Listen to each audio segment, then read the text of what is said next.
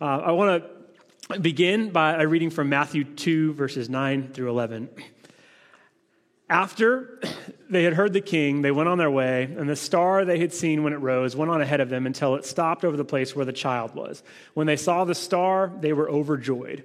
On coming to the house, they saw the child with his mother Mary, and they bowed down and worshiped him. Then they opened their treasures and presented him with gifts of gold, frankincense, and myrrh.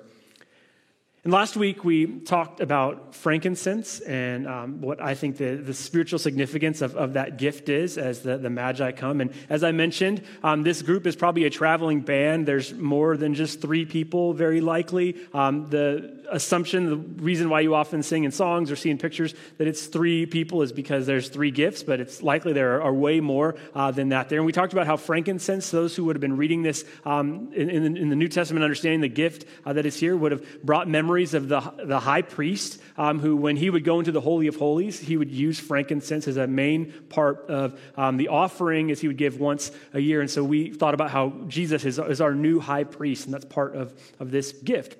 And then there's gold, which is pretty obvious. We're going to talk about gold um, in a couple weeks, or next next Sunday. And uh, no, I won't be passing out gold. Sorry. I mean, I know a lot of you have been traveling for the holidays, but I won't be like passing. You get a gold bar. You get a gold bar. It's like an Oprah episode or something like that. We're not going to be uh, doing that. But today we're going to talk about the gift that I think um, is a little bit odd because frankincense in that time would have been known um, as, as a healing ointment, and, and perhaps Mary would have been super excited about it because it's like when the baby gets a little sick, put a little uh, frankincense uh, on Jesus. But myrrh would have been a little bit surprising. It would have been odd. And if you show up to a baby shower with myrrh, it's probably not going to be received all that well. When I think about awkward shower moments. I remember those of you, I'm not actually in the shower, uh, but um, baby showers, wedding showers. I was like, oh, I got to recover from that one. Um, so I, I was, was single when uh, the, the church hired me here, and Mandy and I got married about a year into my ministry, and uh, we had a, a, wedding shower for me right across the hall in the NPR,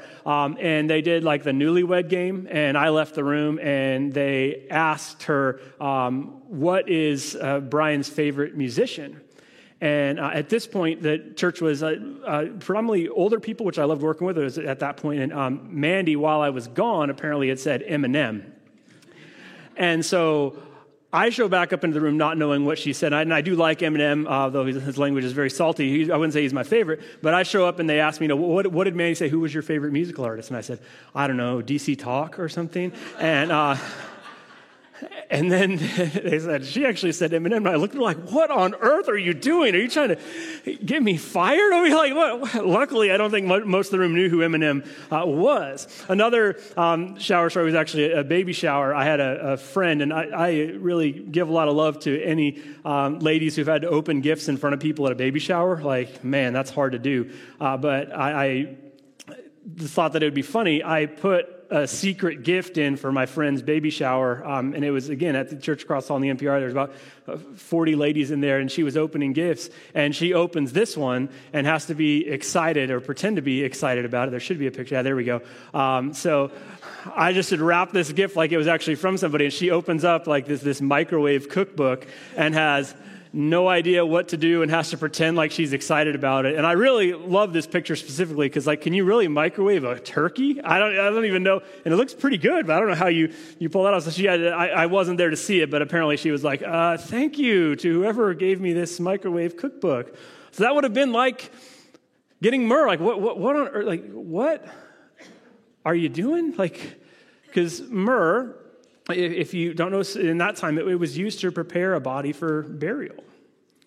Later in the Gospel of John, it tells us this Joseph of Arimathea asked for Pilate for the body of Jesus. Now, Joseph was a disciple of Jesus, but secretly because he feared the Jewish leaders. With Pilate's permission, he came and took the body away. He was accompanied by Nicodemus, the man who earlier visited Jesus at night. Nicodemus brought a mixture of myrrh and aloes, about 75 pounds. So, again, this is at the end of the story of Jesus and Joseph of Arimathea. He brings myrrh because it's what's used to prepare a body for burial. And so just imagine that Mary and Joseph, I think the gold makes some sense, the frankincense makes some sense, but the myrrh? Why myrrh? I think it, tells us an important story, though. That even as Jesus comes to earth, he's preparing to die.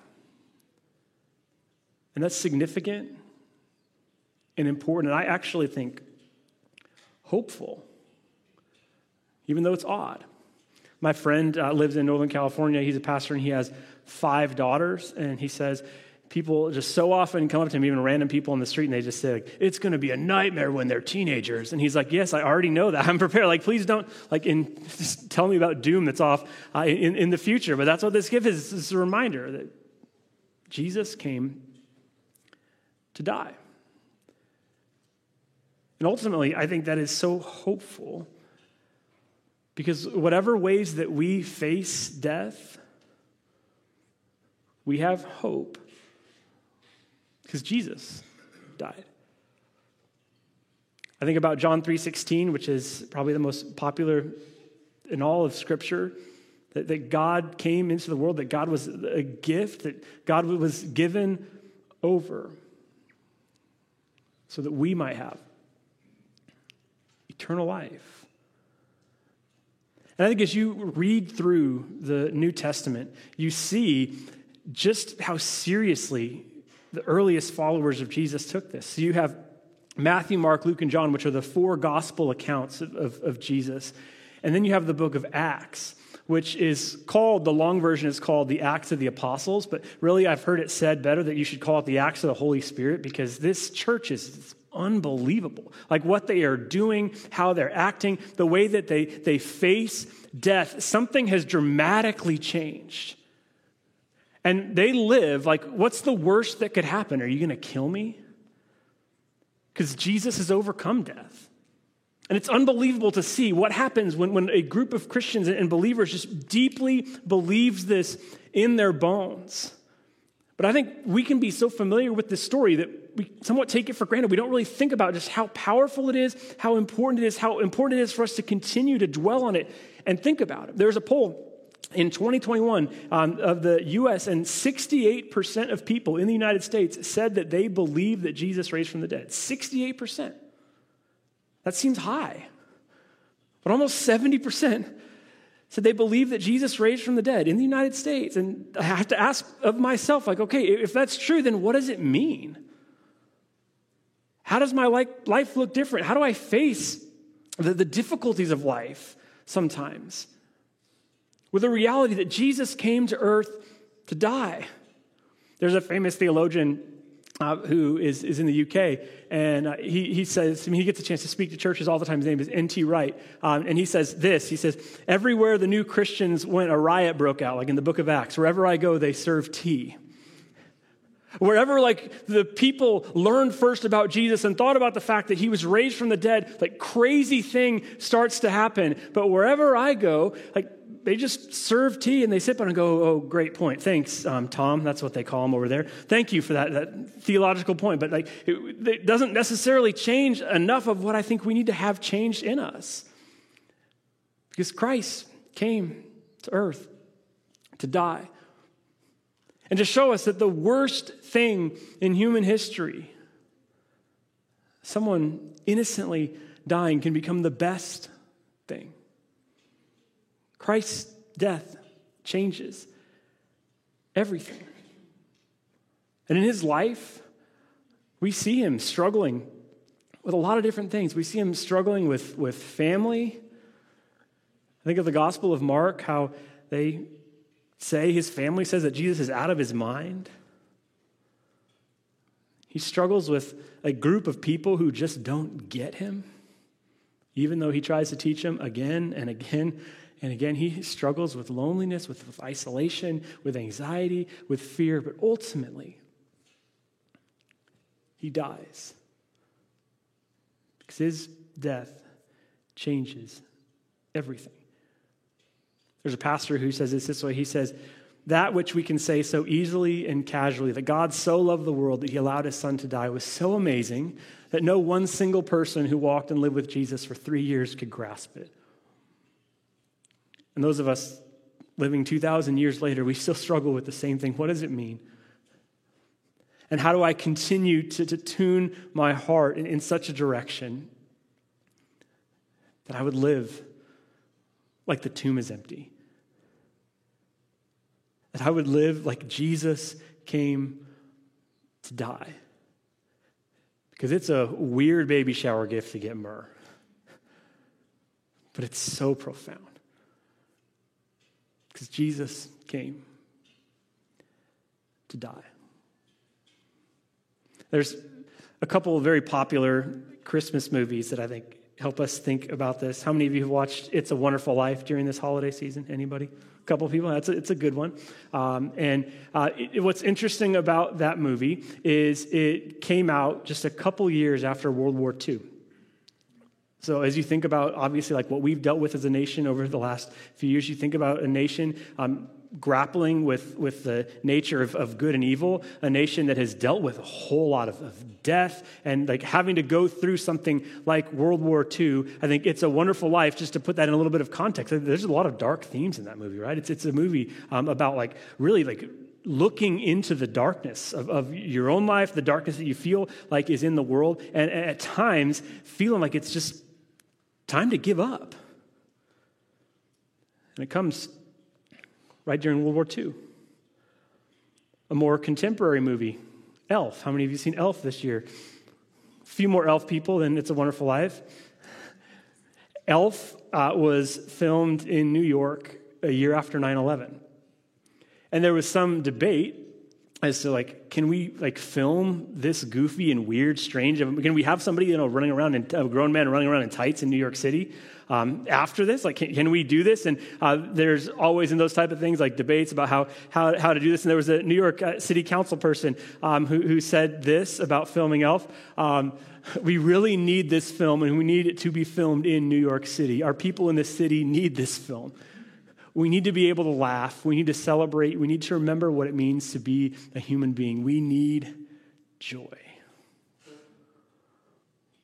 So interesting that two of these movies, which have such deep meaning to us during the Christmas season, are movies when people had really grappled with you know, what, what's the meaning of life? What does it mean to see like the reality of, of death, of World War II and, and 9-11, and to, to still like be realistic about that and understand that it's not going to be ever like easy or okay, but I'm going to look into the darkness and, and just choose to believe that there's light. So yeah, let Will Ferrell run around the city in tights. Let's do it. because we need to look at the reality of life and recognize that there's light. We need to look at the reality of, of the lives that we live in and to, to face it wholeheartedly knowing that it's not going to be easy to believe this all the time, but Jesus came to die. So that the worst thing is never the last thing. I love driving around during the holiday season and seeing all the decorations. It seems like people get more and more into it um, every year and seeing the, the lights that, that are on people's houses. And the lights that we hang up during this time of year is just it's a simple reminder that during the time when it is dark and as cold as it's going to get in California, it's been cold here lately, everybody. We're trying to survive. Um, and as, as, as dark and, and as cold as it gets during the, the December season, we recognize that there's still light. So look around and see the light, that even in the darkness, light can shine. And I know that this has been something that I've experienced. In my life, some of the, the most difficult things that I wish I didn't have to go through, God has used. And sometimes it's taken years, and sometimes it's taken some perspectives, and I wish I didn't have to go through those things to learn those things. And I don't wish anybody had to experience them. But God has resurrected some of that dark stuff in me. Partly because I've chosen, and part of it is my profession, I've chosen to walk with a community during all those times. And so I'm able to, to get strength and, and support from people beyond myself. I'm able to talk to people who said, Yeah, I was there five years ago. Let me give you the next three steps. And then come back in a few weeks when you need three more. And I know there's times in my life when I have seen the resurrecting power of God in times that, again, were dark and they were difficult. But the worst thing is never the last thing. And if you haven't experienced some of those things yet, I, I turned 40 today, and so some of you are like, wow, no wonder it's such a dark sermon. Um, but in, in reality, like we, we, as we, as we experience like the realities of life, when, when sometimes, honestly, it's overwhelming. This is why we need communities and groups of people who sometimes are going to be a little bit further down the road and sometimes just are the ones who can, can sing for us who can remind us to look to hope, who can remind us that from the very beginning, the story of Jesus is that he came to die. And we need to be reminded of that. About a month and a half ago, there was somebody who came uh, to church um, during the week, and uh, he was asking for some help. His, his mom is in her 90s, and she lives just a few blocks from here. And he asked if I could come and, and visit with her. She was a longtime member of, of a Church of Christ in, in Texas, and he asked if I could just come and, and see her. And so I started going every couple weeks to sit with Sadie. Uh, she's 92, and they don't know exactly how much longer she has. And I've been around those types of situations before and even for those of us who've maybe been Christians for our entire lives, when like your body starts to go, it's hard. And even if you've believed in the death and resurrection of Jesus, even if you've tried your best to, to pattern your life when you're actually in that moment, it's hard. And what I've found, I, I read some passages with her, I talk with her, but what, what's most profound is just when I sing with her. And I'm singing some words, and her mouth is, is moving along with these words that she's sung forever. Now it's hard to believe. That's why I get to sing with her for a minute. Because the worst thing isn't the last thing. And the story of Christmas tells us that Jesus came to die. To not pretend that the reality of death isn't hard and that it's sometimes a struggle and hard for us sometimes to really choose to hope. But Jesus came to die. And we as a community, we remind each other of that every week when we get together. We remind each other of the fact that Jesus came to die on our behalf. And it means the ways that we see death, the ways that we experience death in our own lives, in the day to day, it's just not going to have the final word. Because everywhere the new Christians went, a riot broke out. And sometimes we can get too comfortable with it. Sometimes we can forget just how profound it is. But Jesus came to die. In the movie It's a Wonderful Life, sorry, a, spoiler alert, but I don't think you can do a spoiler alert for a movie that's like 60 years old. But George Bailey, who's played by Jimmy Stewart, his life has just completely fallen apart. Some money has been taken and he's in debt, and he starts to just think it'd probably be better if I wasn't around. And he goes out to a bridge, and he finds an angel there, although he doesn't know he's an angel until they talk for a minute. And the angel then says, Well, let's see what this world would have been like without you. And in that moment, he starts to realize that his life has been significant and it's important. And even though there's this thing which seems insurmountable, in that moment, he can keep going, partly because he just looks around the differences that he's made. And then there's this iconic scene where his community comes around him and they help him get rid of the debt. And there's just this moment of celebration. Let's watch that together.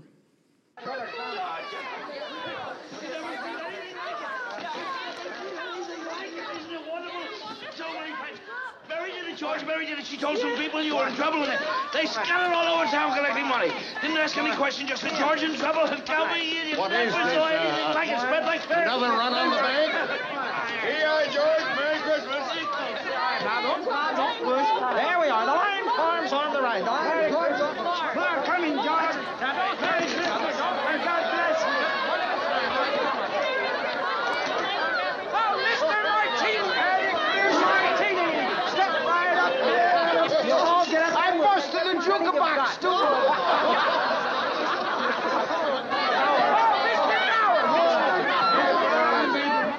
I made the ransom of charge account.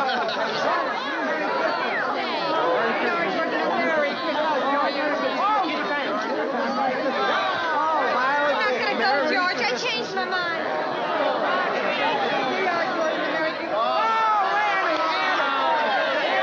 I've been saving this money for a divorce if ever I get a husband. Merry Here you are, George. You got the faculty all left out a bit. Here's some you to play with. I wouldn't have a roof over my head if it wasn't for you, George. Just a minute. Just a minute. Quiet, everybody. Quiet, quiet. Now get this. It's from London. Oh. Mr. Gower cabled you need cash. Stop. My office instructed to advance you up to $25,000. Stop. Hee-haw and Merry Christmas, Sam Wainwright.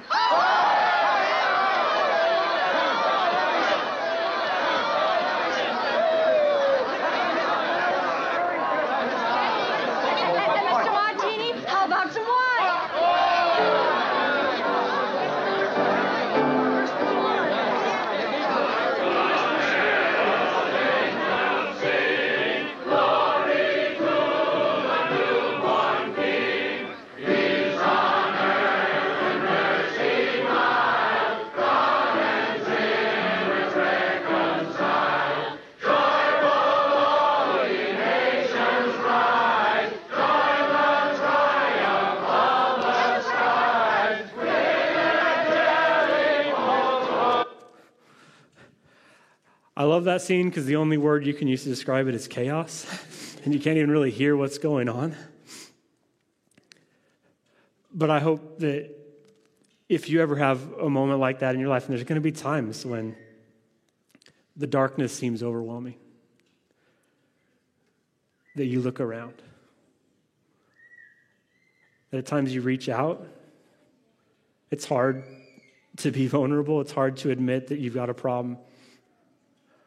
But when you see just the, the chaos that is happening in this scene, you see the power of someone who is facing an extremely dark situation.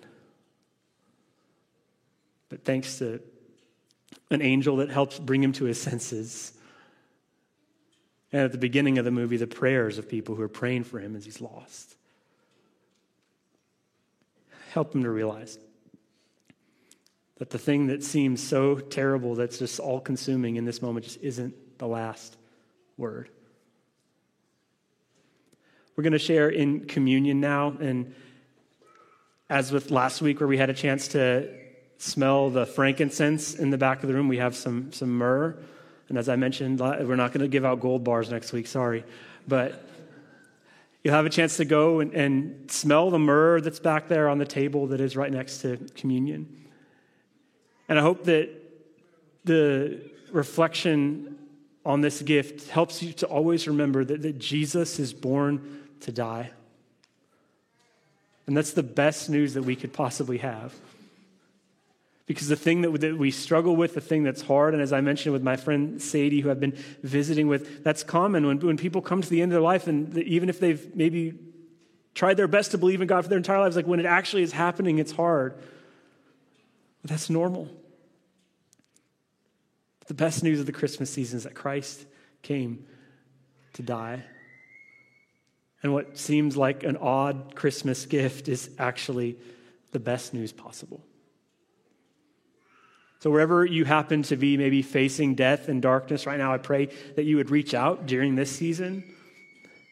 But sometime in this next year, if you feel a little bit uh, more intensely that, please reach out. Let us know because the mystery of the birth and, and death of Christ is the reality that the worst thing is never the last thing. So may you remember that as you go through these things, you're never alone. Let's pray. God, we, we are so thankful for this season. We're thankful for the Christmas season, which reminds us that, that Jesus came to die. And that ultimately is such good news. Father, may we carry that hope with us when times are good, but also when times are bad. And if we feel like we're more alone than usual or we need help, help us all to be vulnerable and to reach out, whether it's now or in the future.